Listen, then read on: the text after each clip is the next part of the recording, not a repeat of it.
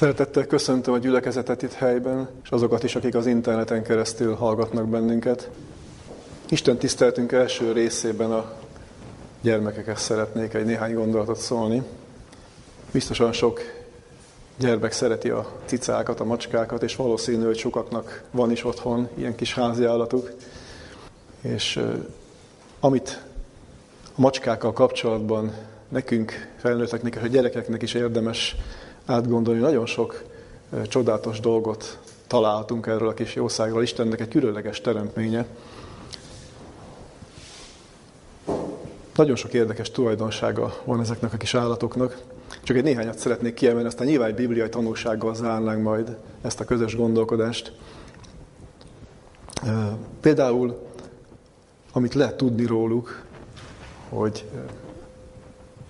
több mint száz hangot tudnak, százféle hangot tudnak ezek a kis jószágok kiadni, ami különleges a maga nemében, hiszen kutyák is körülbelül 10-12 hangnál többet nem tudnak kiadni.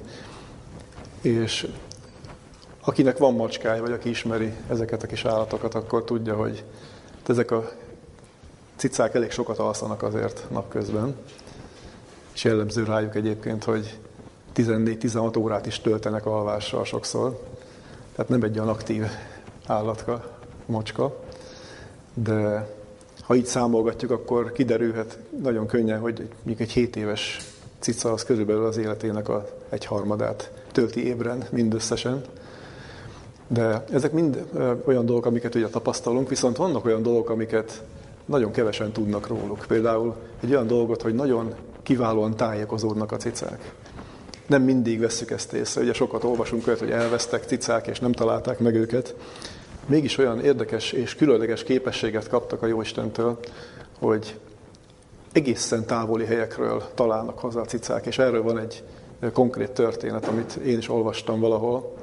Ausztráliában történt, hogy egy cicát a család elvesztett valahol a lakóhelyüktől körülbelül 6-800 kilométernyire, és az valamikor az évnek a nyarán történt, és ugye telt múlt az idő, és már teljesen lemondtak a cicáról, és valamikor tavasszal, tehát több mint 7-8 hónap elteltével egyszer csak megjelent a kapuban a cica, és teljesen meg voltak lepődve, és ezt mint érdekességet föl is jegyezték, de mások is beszámoltak hasonló dolgokról, egészen távoli helyekről talál haza a macska, nem is gondolnánk róla egyébként.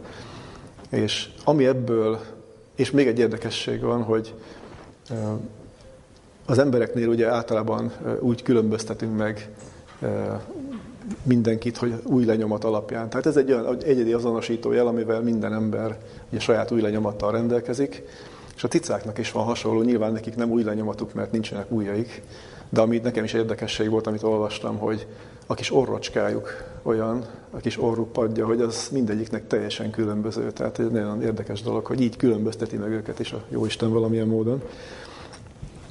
És ugye meséltem azt, beszéltünk arról, hogy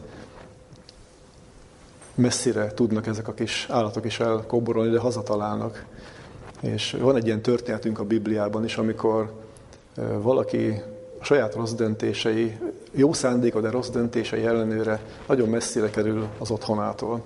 És Jákob pátriárkáról van szó, valószínűleg a gyerekek is hallottak már róla, hiszen a gyerekekkel is tanítjuk azért az ószövetségi hithősöket. Jákob pátriárkával történt meg az, hogy, hogy miután ugye nagyon szerette volna az első születségi jogot megszerezni, végigment azokon, amiket ugye ismerünk ezen a csaláson, édesapját megcsalta, bátyát csapta be, és ennek a következménye az lett, hogy menekülnie kellett otthonról. És amikor mindenre rádöbbent, és a Szentírásban olvashatjuk azt, hogy menekülés közben ugye egy éjszaka egy olyan helyre került, ahol még a fejét sem volt hova lehajtani, egy kőre hajtotta a fejét, és azon gondolkodott, hogy hogyan tovább. Vajon el tudja őt még az Isten fogadni így? Szereti-e őt még az Isten? És akkor kapja azt a csodálatos látomást, ugye a létrelátomást, amit ugye már gyerekeknek is szoktunk ugye mesélni. És nem csak a látomást kapja, hanem az Istentől kap egy olyan megerősítést, ami így hangzik, hogy bárhová mész, én veled leszek. Segítelek, nem szó szerint idézem, segítelek és visszavezetlek téged erre a helyre, ahol most itt vagy. Nem mondja az Isten azt, hogy nem kell majd nagy utat bejárni a Jákobnak, de azt mondja, hogy én foglak visszavezetni téged, mert amit én felőled gondoltam, azt be akarom teljesíteni, ha ebben te is majd partner leszel. Tehát ahogyan az állatoknak megadja azt a képességet Isten, hogy például a macskák egész messziről visszatalálnak, mondhatnám így is, hogy mi is, ha elkóborolunk, vagy elkerülünk messze az Istentől, nem hagy bennünket magunkra. Ott van velünk, és az ő tervei szerint szeretne bennünket visszavezetni ő hozzá közel. Köszönöm szépen a gyermekek és a felnőttek figyelmét is. Mai délelőttünkön egy olyan témával szeretnék foglalkozni, egy olyan bibliai gondolat meneten szeretnék veletek együtt végigmenni, aminek én itt magamban azt a mottót adtam, hogy elnevesszen, így röviden.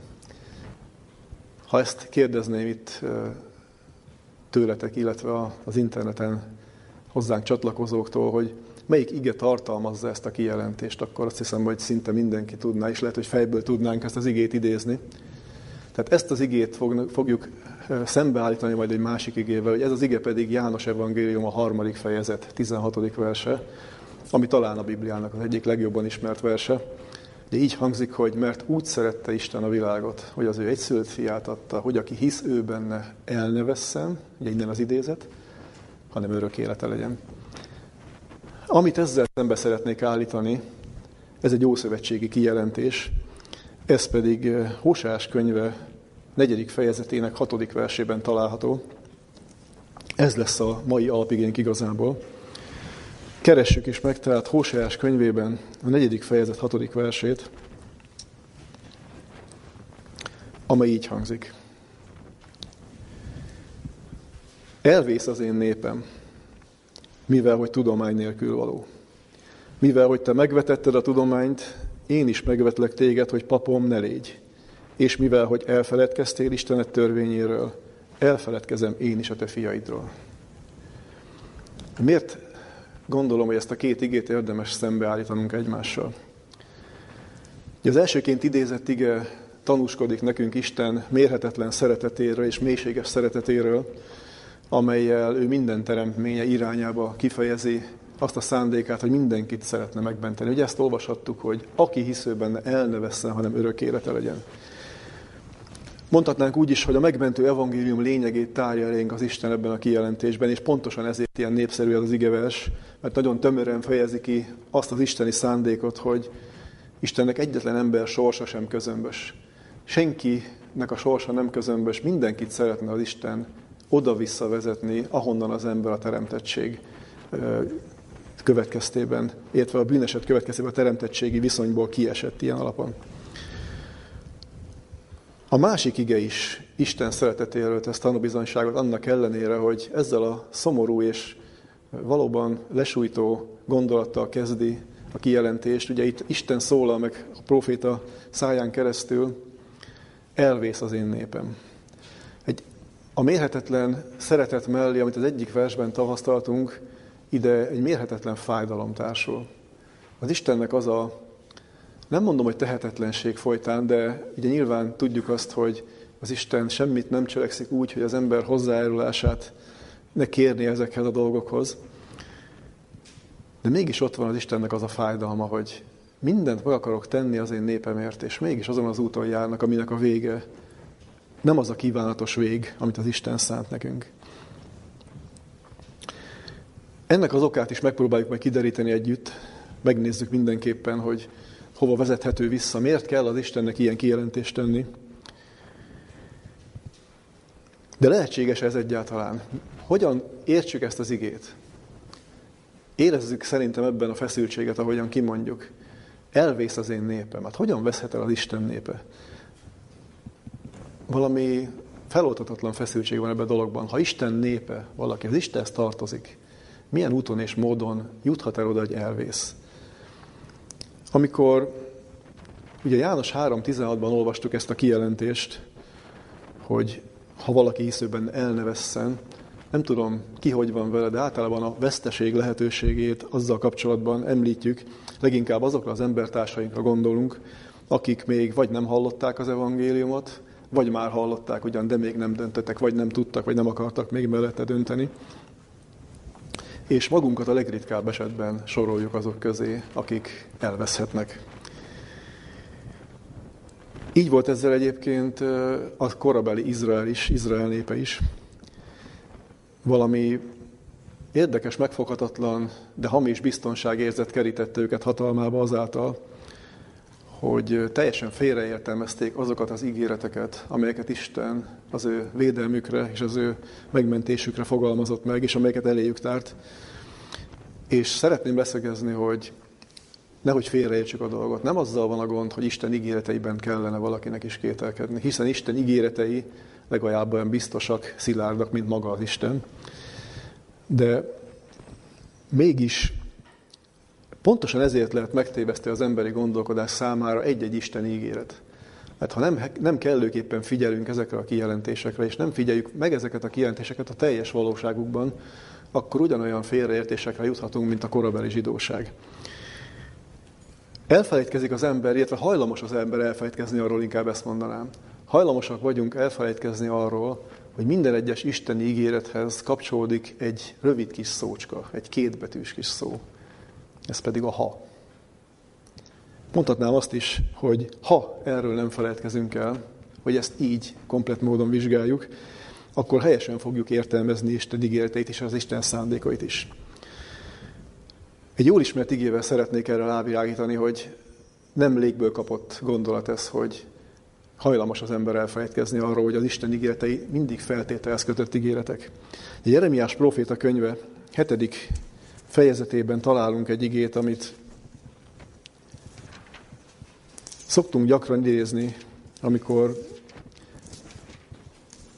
a korabeli zsidóság helyzetét, illetve a gondolkodás módjukat szoktuk példázni. És ugye itt van egy olyan szakasz, ahol a profétát, Jeremiás profétát maga az Úr küldi egy feladattal, egy küldetéssel a templom kapujába, és a következőkre kéri a profétát az Úr. Tehát Jeremiás könyve 7. fejezet második versétől a 7. verséig szeretném olvasni. Állj az úrházának ajtajába, és kiásd te beszédet, és mondjad, halljátok az úrnak beszédét mind, ti júdabeliek, akik bementek ezeken az ajtókon, hogy imádjátok az urat. Így szól a seregek ura, Izrael istene. Jobbítsátok meg a ti utaitokat és cselekedeteiteket, és veletek lakozom a helyen. Ne bízzatok hazug beszédekben mondván, az Úr templom, az Úr temploma ez. Mert ha csak valóban megjobbítjátok a ti utaitokat és cselekedeteiteket, ha igazán ítéltek az ember között és fele barátja között, ha jövevényt, árvát és özvegyet meg nem nyomorgattok, és ezen a helyen ártatlan vért ki nem mondtotok, és idegen istenek után nem jártok a magatok veszedelmére, akkor lakozom veletek ezen a helyen, a földön, amelyet a ti atyáitoknak adtam, öröktől fogva mindörökké. Itt érjük tetten azt a gondolkodásmódot, hogy tehetünk bármit, élhetünk bárhogy, gondolkodhatunk bárhogy, az Isten népe vagyunk, és az Isten mindenképpen megoltalmaz bennünket. Az Isten itt világosá teszi, hogy ha azokat a feltételeket komolyan veszitek és betöltitek, akkor valóban minden ígéretet biztosnak vettek. Azt gondolom azonban, hogy nem csak a korabeli zsidóság küzdött ezzel a problémával, emberi természetünknél fogva mindenkor, minden hívő emberét fenyegeti ez a veszély. Azt gondoljuk, hogy valahova tartozunk, és ez önmagában elegendő. Számtalan bizonyítéket adja Isten az ő gondviselésének és az ő jelenlétének, de nem mindig érti meg az ember, nem mindig vesszük komolyan az emögött rejlő szándékot.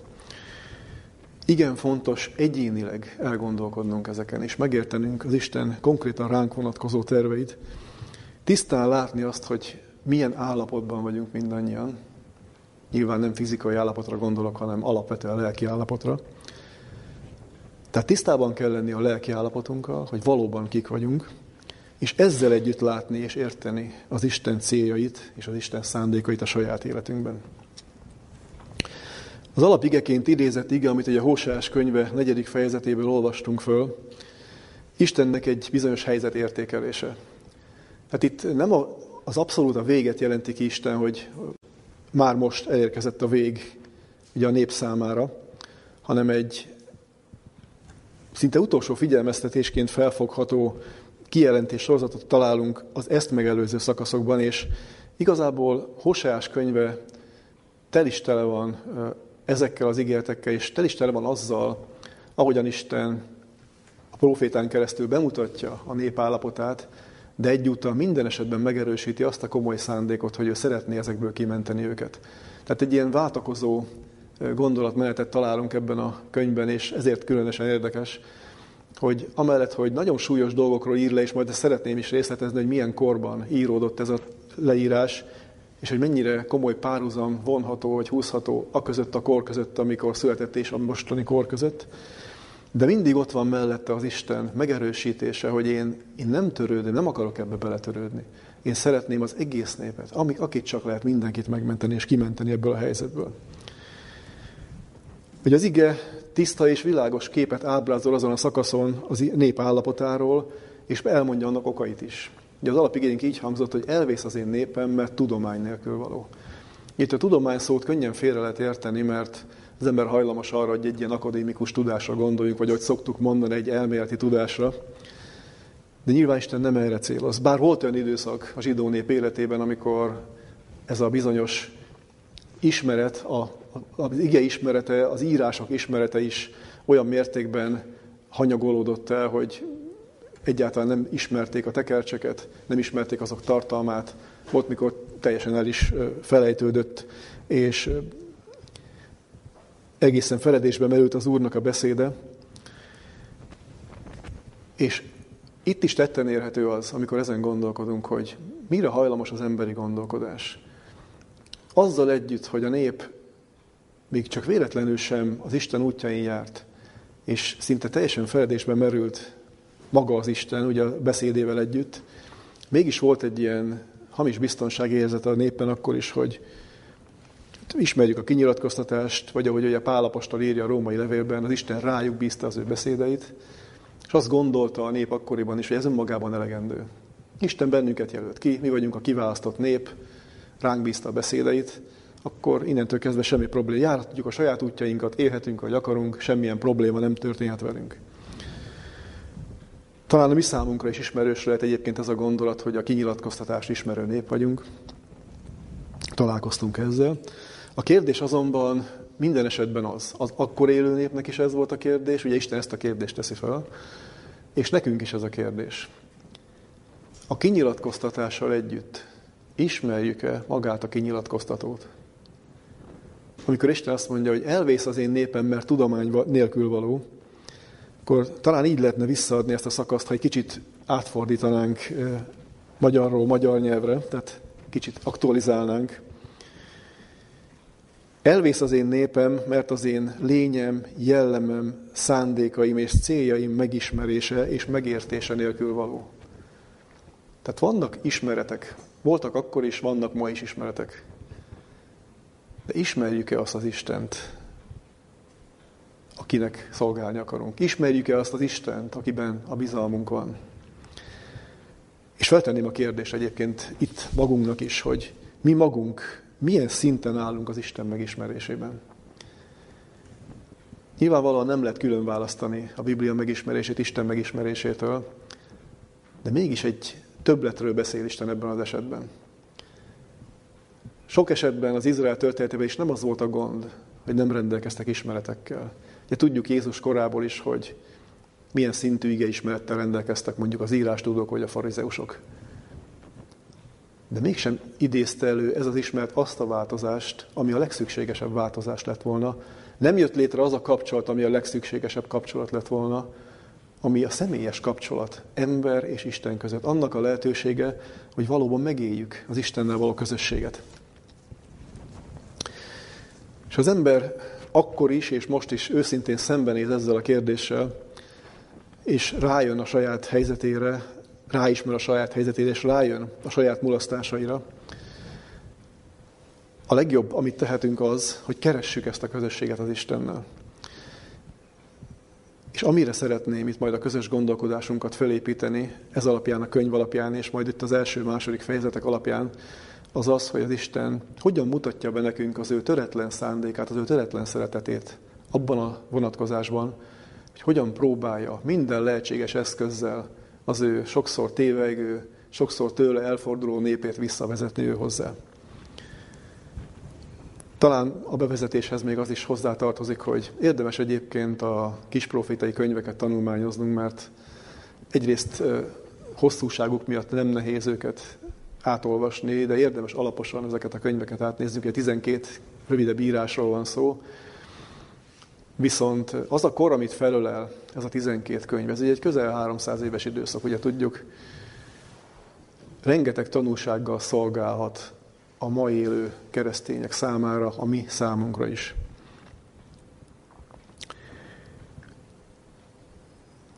Legtöbb hasonlóság hogy abban lehető fel, ugye itt ki is írtam, kijegyzeteltem is magamnak, hogy jellegében és lelkületében is hasonlít az a kor a mikorunkhoz, és egy néhány szempontot írtam föl, ide itt az anyagiasságot, az üzleti típusú vagy üzleti központú gondolkodást, és a társadalom minden rétegében fellelhető gonoszságot. De nézzük meg, hogy milyen korban járunk, milyen korban íródott Hósás könyve.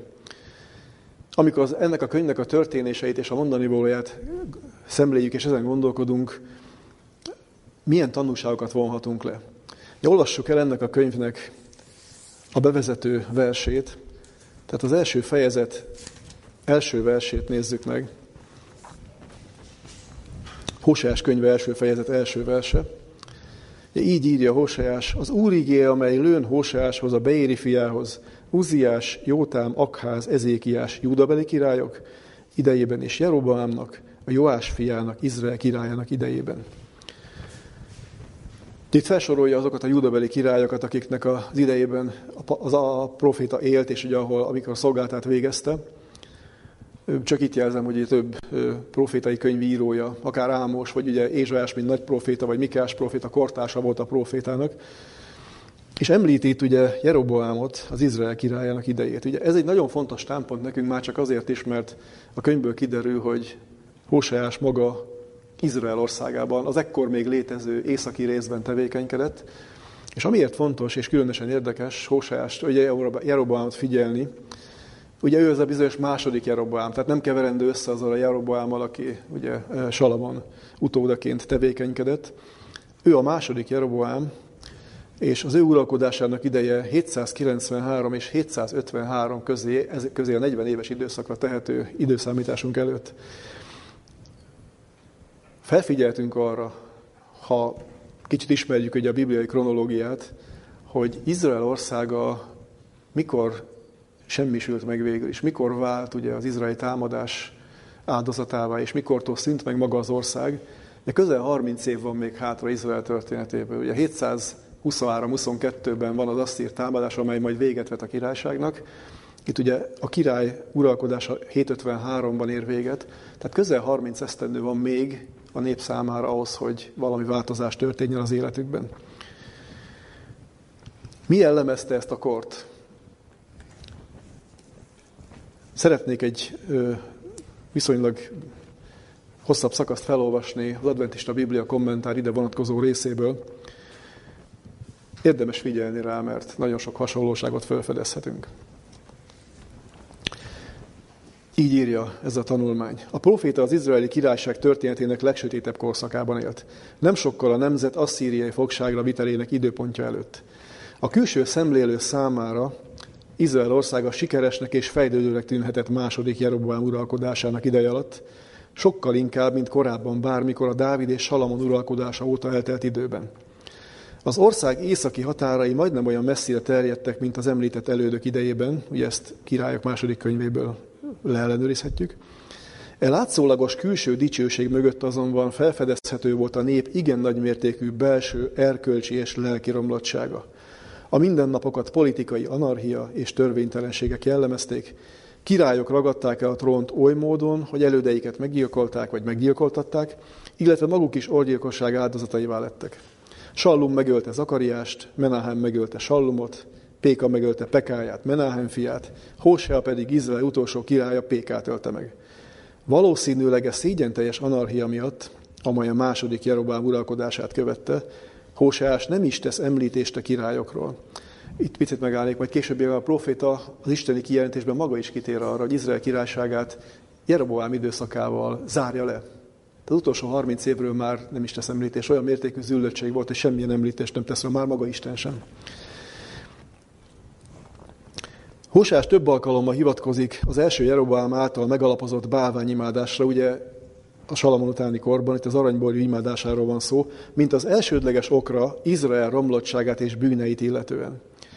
A bálványimádásnak ez a módja bizonyára ajtót nyitott a későbbiekben megjelenő és általánossá váló bál és astarót imádatnak, amelyek még embertelenebb áldozatokban, lásd gyermekáldozatok, és a szinte kifejezhetetlenül lealacsonyító durva érzékiség formájában jelentek meg. Hósás abban az időben élt, amikor a gonoszság magjának korábbi folyamatos vetése elérkezett az aratáshoz. A teremtmények imádata átvette a teremtő imádatának helyét. Az igaz Isten egyetlen parancsolatának sem engedelmeskedtek. Tisztességtelenség, kölcsönös bizalmatlanság, emberek és az Isten irányába megnyilvánuló csalások érvényesültek. Mindennapos volt a vérontás, ezzel együtt a második Jerobám uralkodását jellemző fellendülés a luxus meg annyi formájára ösztönözte az embereket. Általános volt az igazság elferdítése, valamint a szegények elnyomása. A házasságtörés szinte vallássá szólt, vált ebben az időben. A társadalom minden réteg egyre züllöttebb lett. A király udvart is istenkáromlás és szkepticizmus jellemezte. A papság teljesen odaszentelte magát a bálványimádásnak, egyé vált a néppel bűnösségében, és részesévé vált az egész országot fel, lefedő korrupciónak. És itt így a profétát azért hívta az Isten, hogy gátat szabjon valamilyen módon ennek a folyamatnak. És mi volt ennek az oka? A kommentár így jelzi. Isten téveigő gyermekei iránt megnyilvánuló legyőzhetetlen szeretetének hívása volt mindez. Ezen a háttéren azért gondoljunk bele, nem arról szól ez a történet, hogy az Izraelt körülvevő népek voltak ilyen állapotban. Itt Izrael népéről szól, a kiválasztott népről, arról, hogy milyen viszonyok jellemezték ezt a népet az utolsó évtizedekben. Ami még inkább szembetűnő az, hogy a kijelentésekből kiderül majd, hogy Isten milyen módon próbálta őket magához vonzani, milyen módon próbálta mégis elejét venni ezeknek a dolgoknak. Már önmagában az, hogy ezt a korszakot olyan siker és gazdagság jellemezte, ösztönöznie kellett volna a népet arra, hogy, hogy elgondolkodjon azon, kitől vannak ezek a dolgok, ki ezeknek a forrása. Ha ezeknek a forrása Isten, akkor mire fordítsuk ezeket a javakat? Isten majd ebben a néhány kijelentésben, amit olvasunk, világosan megmondja a népnek, hogy amit én nektek áldásként adtam arra, hogy hát ha hozzám tértek, ti a bálokra költöttétek, és a saját gondolataikra költöttétek. De mégis ott van, fellelhető ebben a könyvben, és ezért fogunk röviden majd áttekinteni, át tekintjük az első és második fejezeteket tényleg csak ilyen vázlatpontokban, de csodálatosan szembetűnő lesz az, hogy Isten milyen mélységesen szereti, és még mindig vágyódik az ővele szembeforduló, vagy az ő neki hátat fordító népe iránt. És hogy mennyire bátorítás ez ebben a vészteres időben is, most, amiben élünk, hogy milyen haszna van annak, ha az ember valóban teljes szívéből az Istenhez fordul, milyen haszna van annak, ha az ember meghallja ezt a hívást, és nem veszi át mondjuk a tömegek gondolkodását, legyen szó bár az Isten népéről is. Nézzük meg tehát a könyv első fejezetét néhány vázlatpontban. Ugye az első kilenc verset szeretném elolvasni, és ennek a lényegét átgondolnánk. Tehát Hoseás első könyve, első kilenc verse. Az úr igémmel jön ön Hoseáshoz, a Béri fiához, Uzzájás, Jótám, Akház, Ezékiás, judabeli királyok, és Jeroboám a Jóás fiának idejében, Izrael királyának idejében. Amikor beszélni kezdett az úr Hóseással, mondta az úr Hóseásnak, menj, védj magadnak parázna feleséget és parázna gyermekeket, mert paráználkodván paráználkodik-e föld, nem követvén az urat. Elment tehát, és elvette Gómert, Diblaim leányát, és az teherbe esett, és fiút szült neki. És mondta az úr neki, nevezd, az, nevezd őt Jezréelnek, mert még egy kis idő, és megbüntetem a Jéhu házát a Jezréel vére miatt, és eltörlöm Izrael házának királyságát. És azon a napon lészen az, hogy eltöröm az Izrael ívét a Jezréel völgyében. Ismét teherbe esett, és leány szült, és mondta néki az úr, nevezd őt Loruhámának, mert nem kegyelmezek többi az Izrael házának, hogy akármiképpen könyörülnék rajtuk. De a Júda házának megkegyelmezek, és megtartom őket az Úr az ő Istenük által, de nem tartom meg őket ív, vagy kard, vagy háború által, sem lovak és lovasok által. Mikor elválasztotta a Loruhámát, ismét terbe esett, és fiút szült, és mondta az Úr, nevezd őt Loamminak, mert ti nem vagytok az én népem, és én sem leszek a tiétek. A könyv érdekessége az, a profétai könyv érdekessége, hogy Hóseás saját családi életén, saját e, tapasztalatain keresztül mutatja be ez a rész az Isten viszonyulását az ő népéhez. Igen, különleges lett az, hogy a próféta saját maga élte át azt a nyomorúságot, amikor valaki szeret valakit, elveszi feleségül, és az hűtlen lesz hozzá.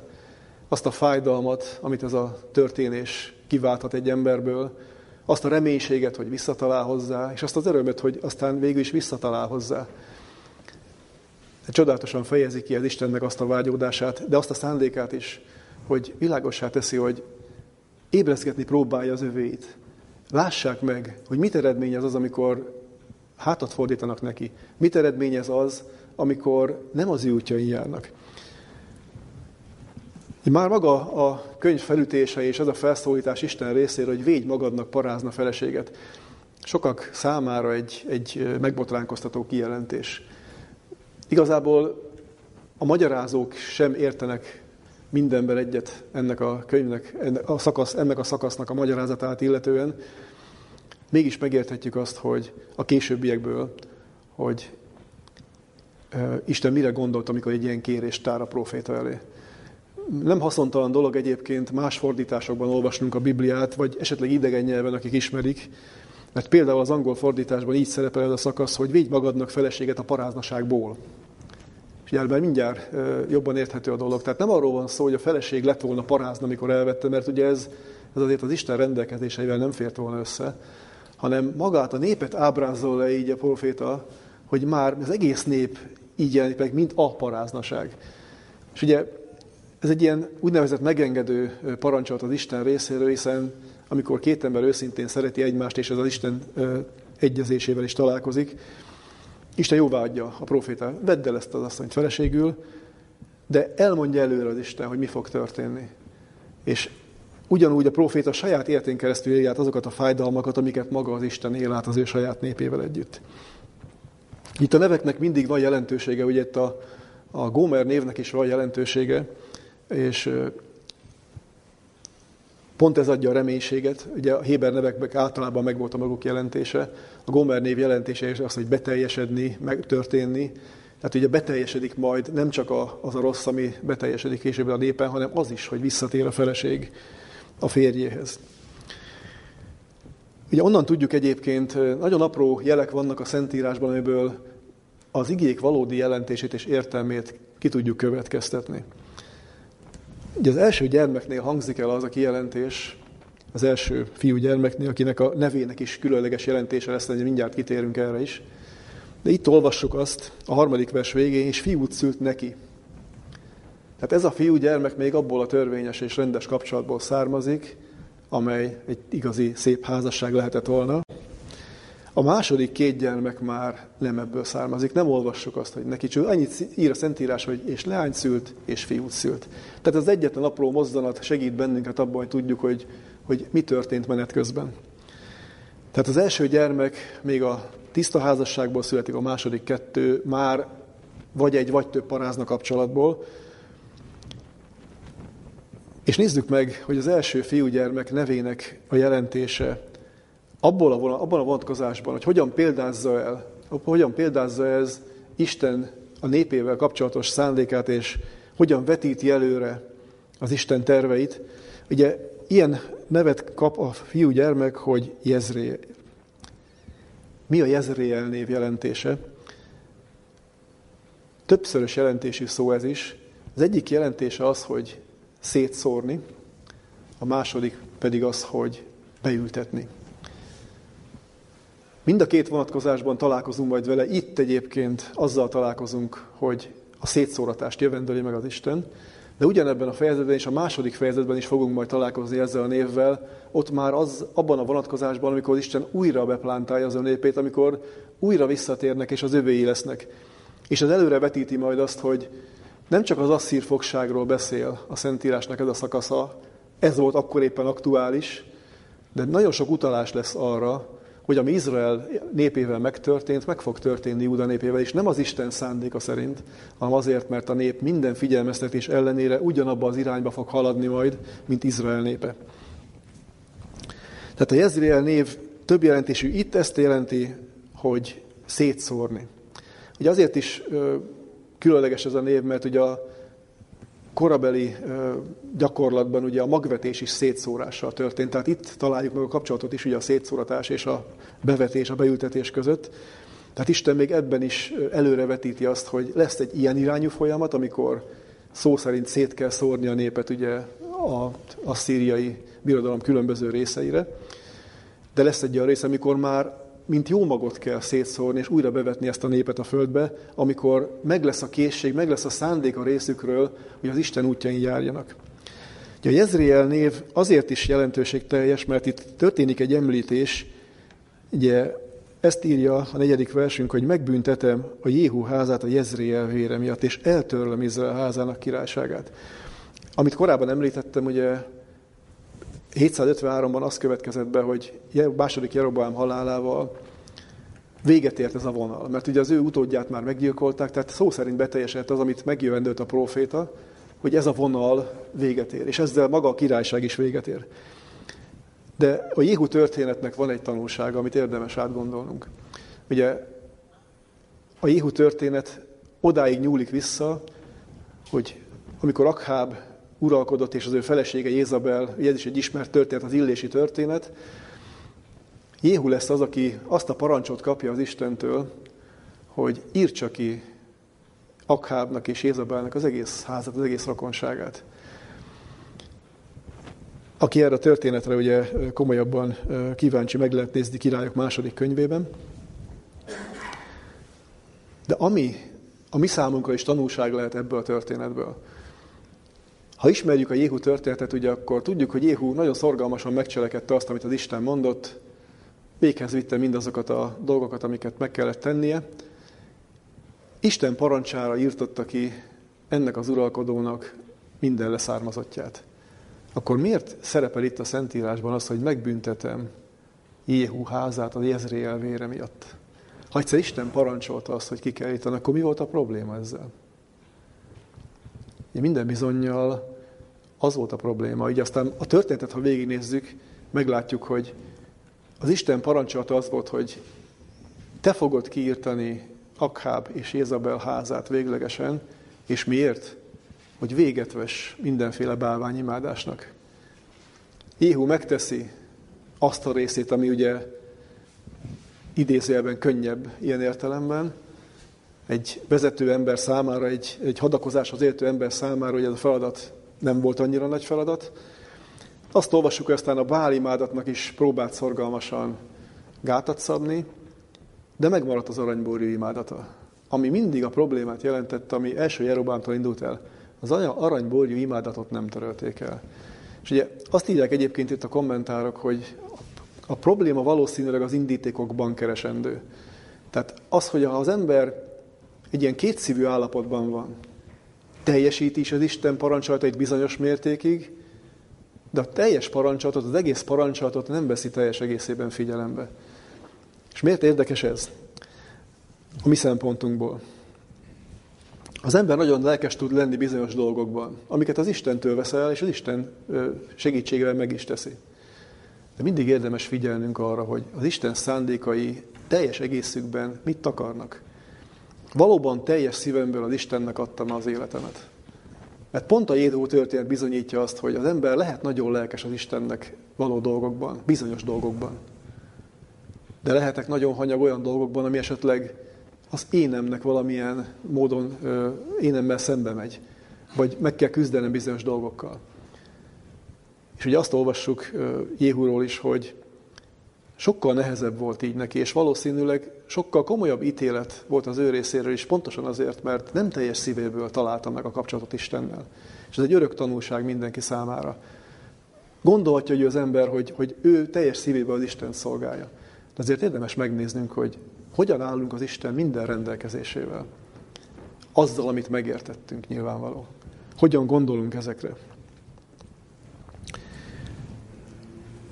És ugye itt aztán megy tovább a történet, ugye két gyermek születik, ezeknek is ugye külön jelentősége van a neveknek, el is mondja itt a Szentírás, világosá teszi nekünk, hogy, hogy milyen módon, mit jelentenek ezek, ezek a beszédes nevek. És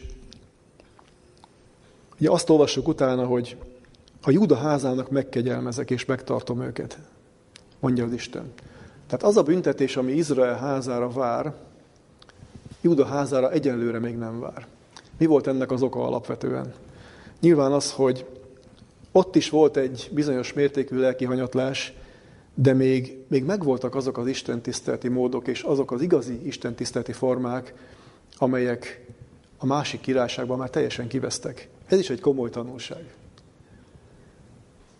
Amikor az ember az Isten tisztelettel foglalkozik, és az Isten tisztelet lényegével foglalkozik.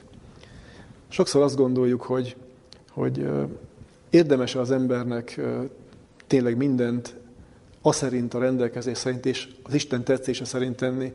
Sokszor előkerül ez, hogy hát mások másképp csinálják, mások lazábban vesznek bizonyos dolgokat.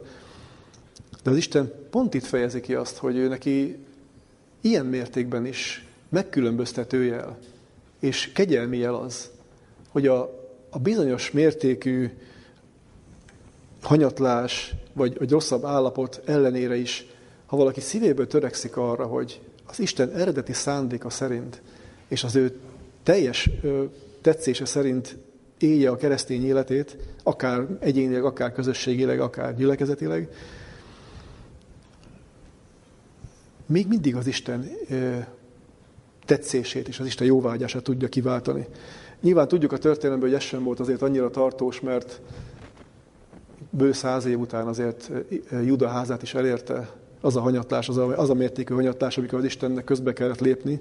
Ugye ebből, erről Jeremiás könyvéből nagyon sokat tanultunk, és Ezékiel könyvéből is. De itt is bizonyságát teszi Isten, hogy még egyenlőre őket megvédi. És ugye a Bibliából meg is nézhetjük ezeket a történeteket, Egyrészt az volt egy óriási csoda, hogy 723-722-ben Júdát nem tudták elfoglalni a szírok, ez csak az Isten csodája lehetett. Később is olvasunk aztán arról, ugye Ezékiás király történeti a Szénakérib féle csata, amikor ugye az Isten közbelépés 180 ezer ellenséges katonát vág le egy, éjszak alatt. Tehát Isten beteljesítette ezt a proféciát, ezt a, ezt a, a, a kijelentést, ezt az ígéretet. De azzal a feltétellel, mert itt olvassuk, nem tartom meg őket ív vagy kard vagy háború által, sem lovak és lovasok által. Mit jelent ez? Kiben bízott Izrael ebben az időben, és kiben bízott Júda ebben az időben? Izrael háza már teljesen elfelejtkezett az Istenről. Vagy a környező népek segítségében bíztak, vagy a saját katonai erejükben bíztak. Az Isten megmutatta, hogy mire elegendő a saját bizalmuk, ugyanebben a, a küzdelemben, ugye az asszírok gond nélkül foglalták el az egész országot. De amikor Júda még az Istenben bízik, amíg az Istenben bízik, addig nem történhet velük semmi olyasmi, ami az a másik országgal megtörtént. Két tanulságot érdemes ebből is levonni, alapvetően. Én ezt így írtam ide magamnak, kis vázatpontként, ha Isten megvéd, nincs szükség fegyverekre. Tehát ha Isten velünk van, Ugyanez ugye a Páli kijelentés, ha Isten velünk, kicsoda ellenünk. Ha Isten megvéd, nincs szükségünk fegyverekre. De a másik oldalról megközelítve ezt, Isten nélkül a fegyverek sem jelentenek önmagukban védelmet. Tehát lehet valaki bár, képzelti magát valaki bármilyen erősnek, képzelti magát bármilyen képzetnek, ha nincs vele az Isten, nem jelent önmagában védelmet. Idő, ideig óráig lejelenthet, de tartós védelmet semmiképp nem jelenthet. Ugye, és aztán odáig eljutunk a történetben, itt a kilenc, első kilenc versben, hogy a második, vagy a harmadik gyermeket már Loamminak hívják az Isten parancsára, ami azt jelenti a név, Nem vagytok az én népem, és én sem leszek a tiétek. Mit fedezhetünk fel ebből a kijelentésből? Nem vagytok az én népem, és én sem vagyok a tiétek. Minek a megszakadását fedezhetjük fel? Nyilván annak a szövetséges kapcsolatnak a megszakadását, amit Isten Izrael népével kötött még a sinai pusztájában. Tehát egy ilyen összegzés végül is ilyen értelemben az Istentől való folyamatos elfordulás, vagy az Istennel való folyamatos, folyamatos szembehelyezkedés egy dolgot eredményez. Ez is egy örök tanulság mindenkinek. Az isteni szövetség megszakadását. De most jön egy közbevetés. És most jön egy nagyon fontos közbevetés ebben a részben. A tizedik verstől ezt olvashatjuk. De mégis annyi lesz az Izrael fiainak száma, mint a tengerföveny, amely meg nem méretethetik, és meg nem számláltathatik. És lészen, hogy ahol az mondatot nékik, nem vagytok az én népem, lásd így a korábbi szakaszok, ez mondatik nékik, élő Istennek fiai. És összegyűlnek Júda fiai és Izrael fiai együvé, és egy fejedelmet választanak, és feljönnek az országból, mert nagy lesz Jezreel napja. Megint Jezreellel találkozunk. De mégis annyi lesz Izrael fiainak száma, mint a tenger fövenye. Megint találkozhatunk, szembesülhetünk egy korábbi ígérettel. Milyen ígéret köszönít vissza ebben a bibliai szakaszban? Az Ábrahámnak és az ő leszármazottainak adott ígéret. Isten erre hivatkozva mondja, tehát amikor elmondja, hogy mi lesz a következménye annak, hogy folyamatosan szembeállnak vele, folyamatosan szembe mennek az Istennel, a következő gondolat, és erre utaltam az elején, hogy váltakozva vannak ezek a gondolatok, a következő gondolat megint az Isten szeretetét és jóságát, és az ő hatalmas munkáját tárja elénk, hogy ha lehet, mégse vesszen el ez a nép. És mint ígéret szerepel. Az Ábrahám ígéret miben teljesedett be? Hiszen pont a szétszóratás előtt vagyunk. Pont Izrael királyságának megszűnése előtt vagyunk. Pont a látszólagos vereség, a vég előtt vagyunk. Miben teljesedett be mégis az az ígéret? Mikor lett valósággá ez az ígéret? Ha megnézzük a 11. verset, a következő verset, ez segít nekünk az első lépésnek a meghatározásában. Azt mondja, összegyűlnek Júda és Izrael fiai együvé, és egy fejedelmet választanak. Mikor lett ez teljessé? Ez már a babiloni fogság utáni időszak, a 70 éves fogság utáni időszak, amikor Isten egybegyűjti az ő népét. És nézzük meg a szándékot. Isten soha nem akarta, hogy ketté váljon az ország, soha nem akarta, hogy külön legyen ez az ország. Egy fejedelmet, egyé válnak, egyesülnek, egyek lesznek. De milyen alapon? Mi lesz az a közös alap, amin Izrael és Júda országa majd egyesül? Az, hogy megtanulják igazán tiszta szívből keresni és követni az Urat, minden nép. Ugye erre utal egyébként Esdrás könyve, ha valaki ebbe is szeretne elmélyülni, érdemes megnézni a visszatérő foglyok közül, hogy mit mond. Izrael és Júda együtt mennek. Tehát a tíztörzsből is voltak visszatérők. A szétszóratás nem azt jelentette, hogy akik valóban az Istenhez tértek, ne jöttek volna vissza. És nézzük meg, itt az egység kérdése ebben az értelemben a két nép között. Isten azt mondta, igen, egy. De hogyan? Azon az alapon, hogy az igaz Istent igaz módon, az ő tetszése szerint tisztelni. Van ennek egy másik beteljesedése is, ami aztán majd Pálnak a Róma beliekhez írt leveléből olvasható ki a 9. fejezetből. A kereszténység volt az, amely betöltötte ezt a proféciát. A keresztények lettek azok, akik majd ugyanúgy ennek a népnek a részévé váltak. Érdemes egyébként ezt is otthon megkeresgetni, elolvasni. 9. fejezet szakasza, ugye 24. és 26. versek közötti szakasz utal erre. Tehát a keresztény egyházban van egy másik beteljesedés ennek a szakasznak. Nézzük tovább. Jön a második fejezet eleje, és itt megint a nép állapotára tér ki az Isten. Megint nagyon sok tanulságot fedezhetünk föl ebből a szakaszból. Így olvashatjuk. Ugye a 12. vers, ugye az első fejezetben, ez már gondolatilag inkább a második fejezethez tartozik. Mondjátok atyátok fiainak Ammi, és a ti hugaitoknak Ruhámá. Pereljetek anyátokkal, pereljetek, mert nem feleségem ő, és én sem vagyok néki férje. hogy tüntesse az ő bujaságát arcáról, és az ő paráznaságát emlői közül. Különben mesztelenre vetköztetem őt, és olyanná teszem, amilyen volt születése napján, és a pusztához teszem, teszem hasonlatossá, és olyanná változtatom őt, amilyen a kiaszott föld, és megelőm őt szomjúsággal. Sőt, fiain sem könyörülök, mert paráznaságnak fiai ők is. Mert paráználkodott az ő anyjuk, gyalázatban merült, aki őket szülte, mert ezt mondotta, elmegyek szeretőim után, akik megadják kenyeremet, vizemet, gyapjúmat és lenemet, olajomat és italomat. Azért íme tövisselre kezdtem el útadat, és sövényt fonok elejébe, hogy ne találja meg ösvényeit.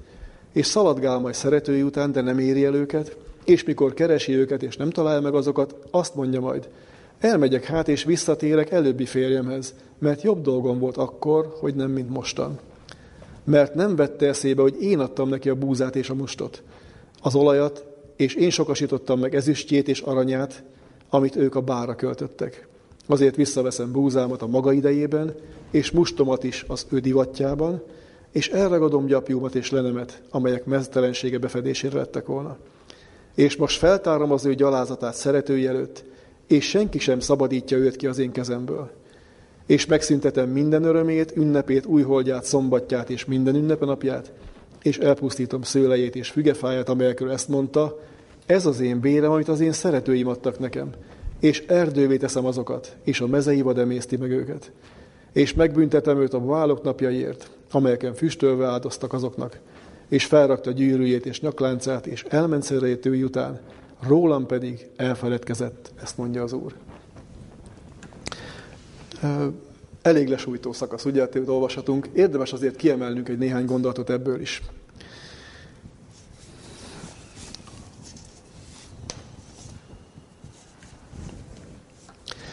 Ezt olvassuk. Mondjátok atyátok fiainak Ammi, és húgaitoknak Ruháma. Perrejetek anyátokkal, perrejetek, mert nem feleségem ő. Ugye itt megint visszatér a történet a példához, a feleség példájához, ami a nép, a nép egészét példázza. Mit jelent ez, hogy perreljetek anyátokkal?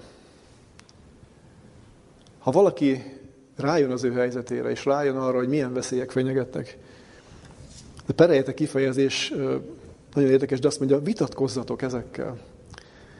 Ta, késztessétek ezeket az embereket arra, hogy térjenek az Istenhez, tartsanak bűnbánatot. Akik már kezdetek látni, ne hagyjátok annyiban a dolgot. De azt is mondja, hogy ez a kapcsolat megszűnt. Egyenlőre nyugvóponton van. Nem feleségem, mondja, jelentik az Isten a népről. És itt néhány dolgot tár elénk, mint következményt. Ugye itt azt olvassuk a következő versben, különben mesztelenre vetköztetem őt, és olyanná teszem, amilyen volt születése napján. Mire utal a Szentírás itt? Amikor a nép Egyiptomból kikerült, kikerült a rabszolgaságból is. Ez a kijelentés arra utal minden esetre, hogy ha az ember nem marad meg az Isten mellett, ha nem tart ki az Istenhez, Isten együtt járt úton, ugyanabba az állapotba fog visszakerülni, ahonnan az Isten kiemelte. Ugyanabba a rabszolgaságba, átvitt értelemben a bűn rabszolgaságába, tehát az Istennel való szembefordulás, az Istennek való engedetlenség, ezeket a tipikus következményeket szüli meg minden egyes ember életében. Ott a nép életében is. Tehát a nép is azt gondolta, hogy egyszer megszabadultunk, az Isten csodálatos módon vezetett bennünket. Velünk nem történhet semmi olyan, hogy visszakerüljünk ugyanoda. Az Isten pedig azt mondja, de megtörténhet. És meg is fog történni. Hogyha nem maradtok meg ezen az úton, meg fog történni. És itt ugye ezek mind elutalnak ezek a kijelentések, a pusztához teszel masolatossá. Gondoljunk arra a kijelentésre, amivel Isten elindítja ezt a népet Kánaán földje felé. Milyen földről olvasunk ott? Tejjel és mézzel folyó földre. Micsoda kontraszt. A tejjel és mézzel folyó föld és a pusztaság. Azt mondja Isten, hogy az a rész akkor lesz igaz. Megint a feltételes ígéret. Ha az én útjaimon jártok, megvalósul. És ugye meg is valósult volna teljes egészében a nép betölti a küldetését. De ha nem töltitek be, azt Isten ugyanaz. Pusztaság. Lelki siválság, ugye, mert itt a megölő volt szomjúsággal egyértelmű utalás a lelki gyengeségre, a lelki siválságra. És ilyeneket olvasunk. Fiain sem könyörülök, mert paráznaságnak fiai ők is. Ez is egy furcsa kijelentés, mert világosá teszi Isten, hogy nem arról van szó, hogy az atyák bűneiért majd a fiak fognak szenvedni. Ez is egy következmény. Az atyák kitartanak a bűneik mellett, a gyermekek milyen példát látnak. Ugyanazon az úton fognak járni, és ugyanannak a büntetésnek lesznek részesei. Ez is egy törvényszerűség. Ugye a nép gondolkodás módját tárja aztán elénk az Isten, megint tanulságos. Mit mond a nép? Elmegyek szeretőim után, mit értsünk ezen? Egyrészt a környező népeket, és leginkább azokat a bálványisteneket, akiket ők imádtak.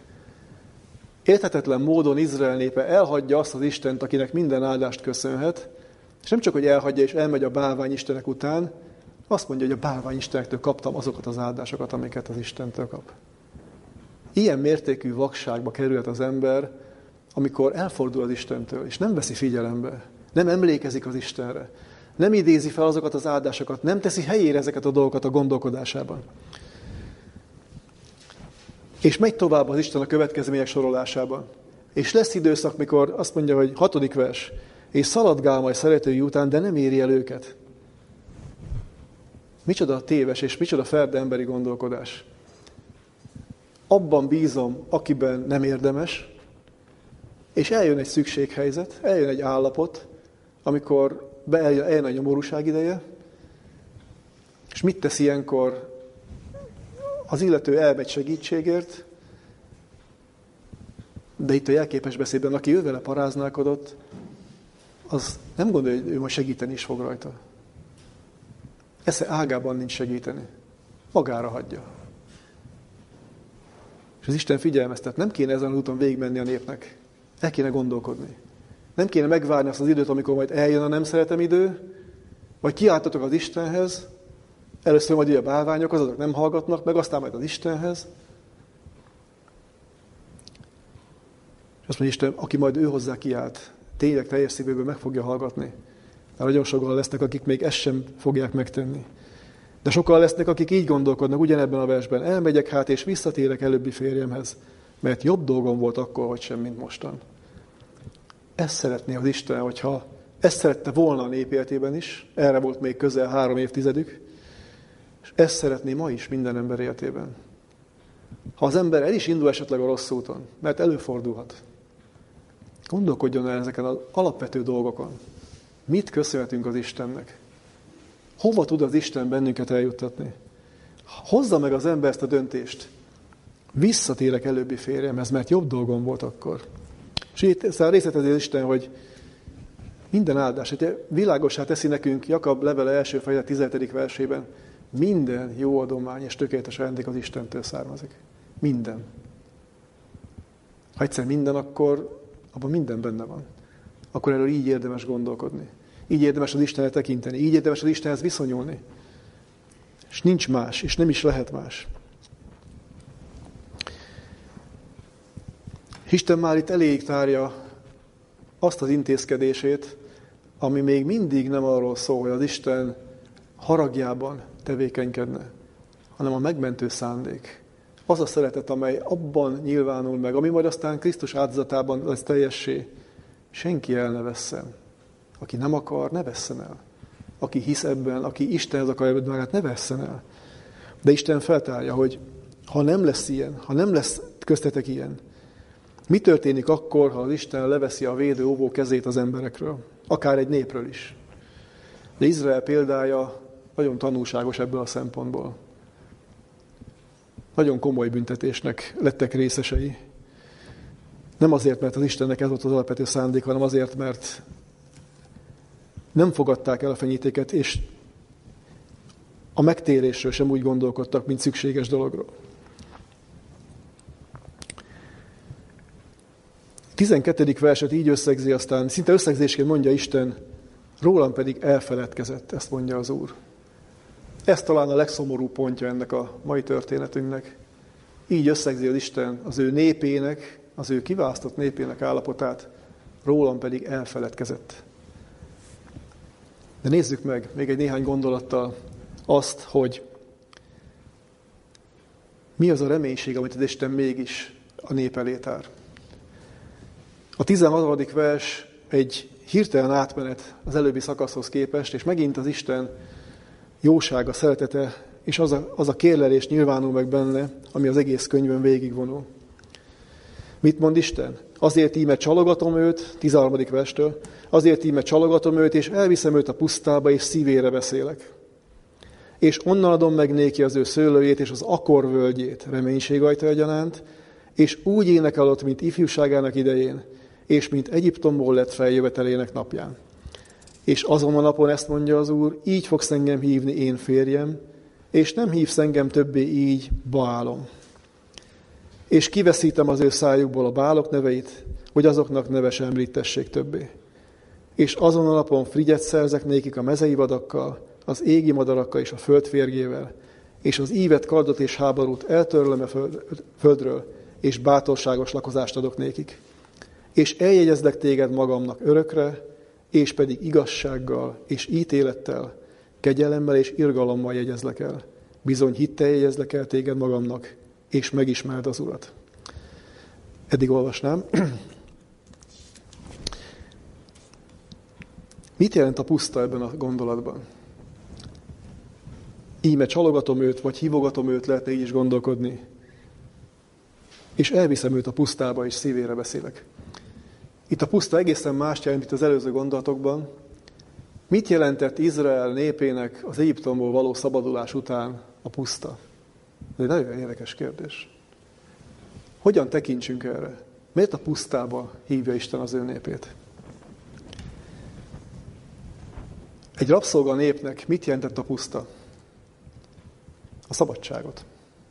Azt a szabadulást, a megváltó szabadulást, a rabságból megváltó szabadulást egyrészt, Másrészt ugye ezt olvashatjuk Ellen White írásaiban, hogy szükségük volt arra, hogy az Isten egy olyan helyre vezesse őket, ahol felkészíti őket majd a Kánaánban történő életre.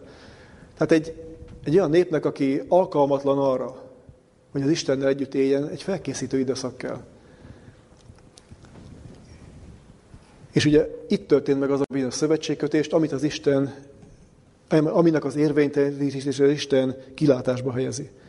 Tehát ez mind annak a jelentése, amit a puszta ezen az ilyen takar. És aztán elmondja itt Isten mindannyiunk számára, hogy ő mit készít azoknak, és hogy mi lesz azokkal, akik elfogadják az ő kérlelését. Ugye van itt egy különleges kijelentés, ugye, amikor azt mondja a 14. versben, hogy onnan adom meg néki az ő szőlőjét, és az akor völgyét reménység ajta egyaránt. Ugye megint csak egy régi ószövetségi történet Józsué korából, ugye ez a bizonyos Ákán történet, talán többen emlékszünk rá. Miért volt az akor völgye reménység ajtaja? Hiszen ott azért elég szörnyű dolgok történtek, mert de amikor kiderült Ákán lopásának a, a ténye és bűne, ugye annak a büntetése az volt, hogy mind ő, mind az egész családja, minden vagyona elveszett, ugye megkövezték őket. Miért volt ez akkor is, és ezután is a reménység ajtaja? És miért szükséges? Inkább ezt kérdezném. Mert nem, nem véletlen van ez a kijelentés ebben a szakaszban. Abban a, abból a szempontból érdemes ezt vizsgálnunk, hogy ami az Akor völgyében történt, az az újrakezdésnek a szimbóluma. Az, amikor az ember szembenéz a bűnnel, megtörténik a bűn rendezése, megtörténik a bűn megbüntetése ilyen alapon, és azt mondja, a reménység ajtaja. Ennek is több jelentése van. Egyrészt jelenti majd a, akár az asszír fogságból, akár a babiloni fogságból való visszatérést, annak a reménységét, hogy Isten nem vetette el végleg az ő népét. Jelenti azt, hogy a bűnökből való szabadulás reménység a megváltó személyében fog majd megnyilvánulni, és azt a reménységet akkor, az akkor élőknek is, és nekünk is, hogy az Isten beteljesíti az őt félőkön mindazokat, a jó terveit és jó szándékait, amiket ő előre eltervezett. És nyilván utalás arra is, hogy ahogyan utána a nép egy vereség után győzelmet arat, ugyanúgy a mi életünkben is a hit növekedésének az előrevetítése, a lelki erő növekedése, és ott a végső győzelem reménysége is. Ezért lehet reménység ajtaja az akorvölgye. Ezért lehetett akkor is, és lehet mindannyiunk számára most is. És utána még olvasunk egy néhány csodálatos ígéretet, Ugye itt a 17. versben találkozunk azzal is, hogy ugye amikor a, az állatokat sorolja föl, akkor ugyanaz a felsorolást találtam meg a teremtésnél is. Ide akar az Isten visszavezetni mindannyiunkat. Ez a végcél, és nem más.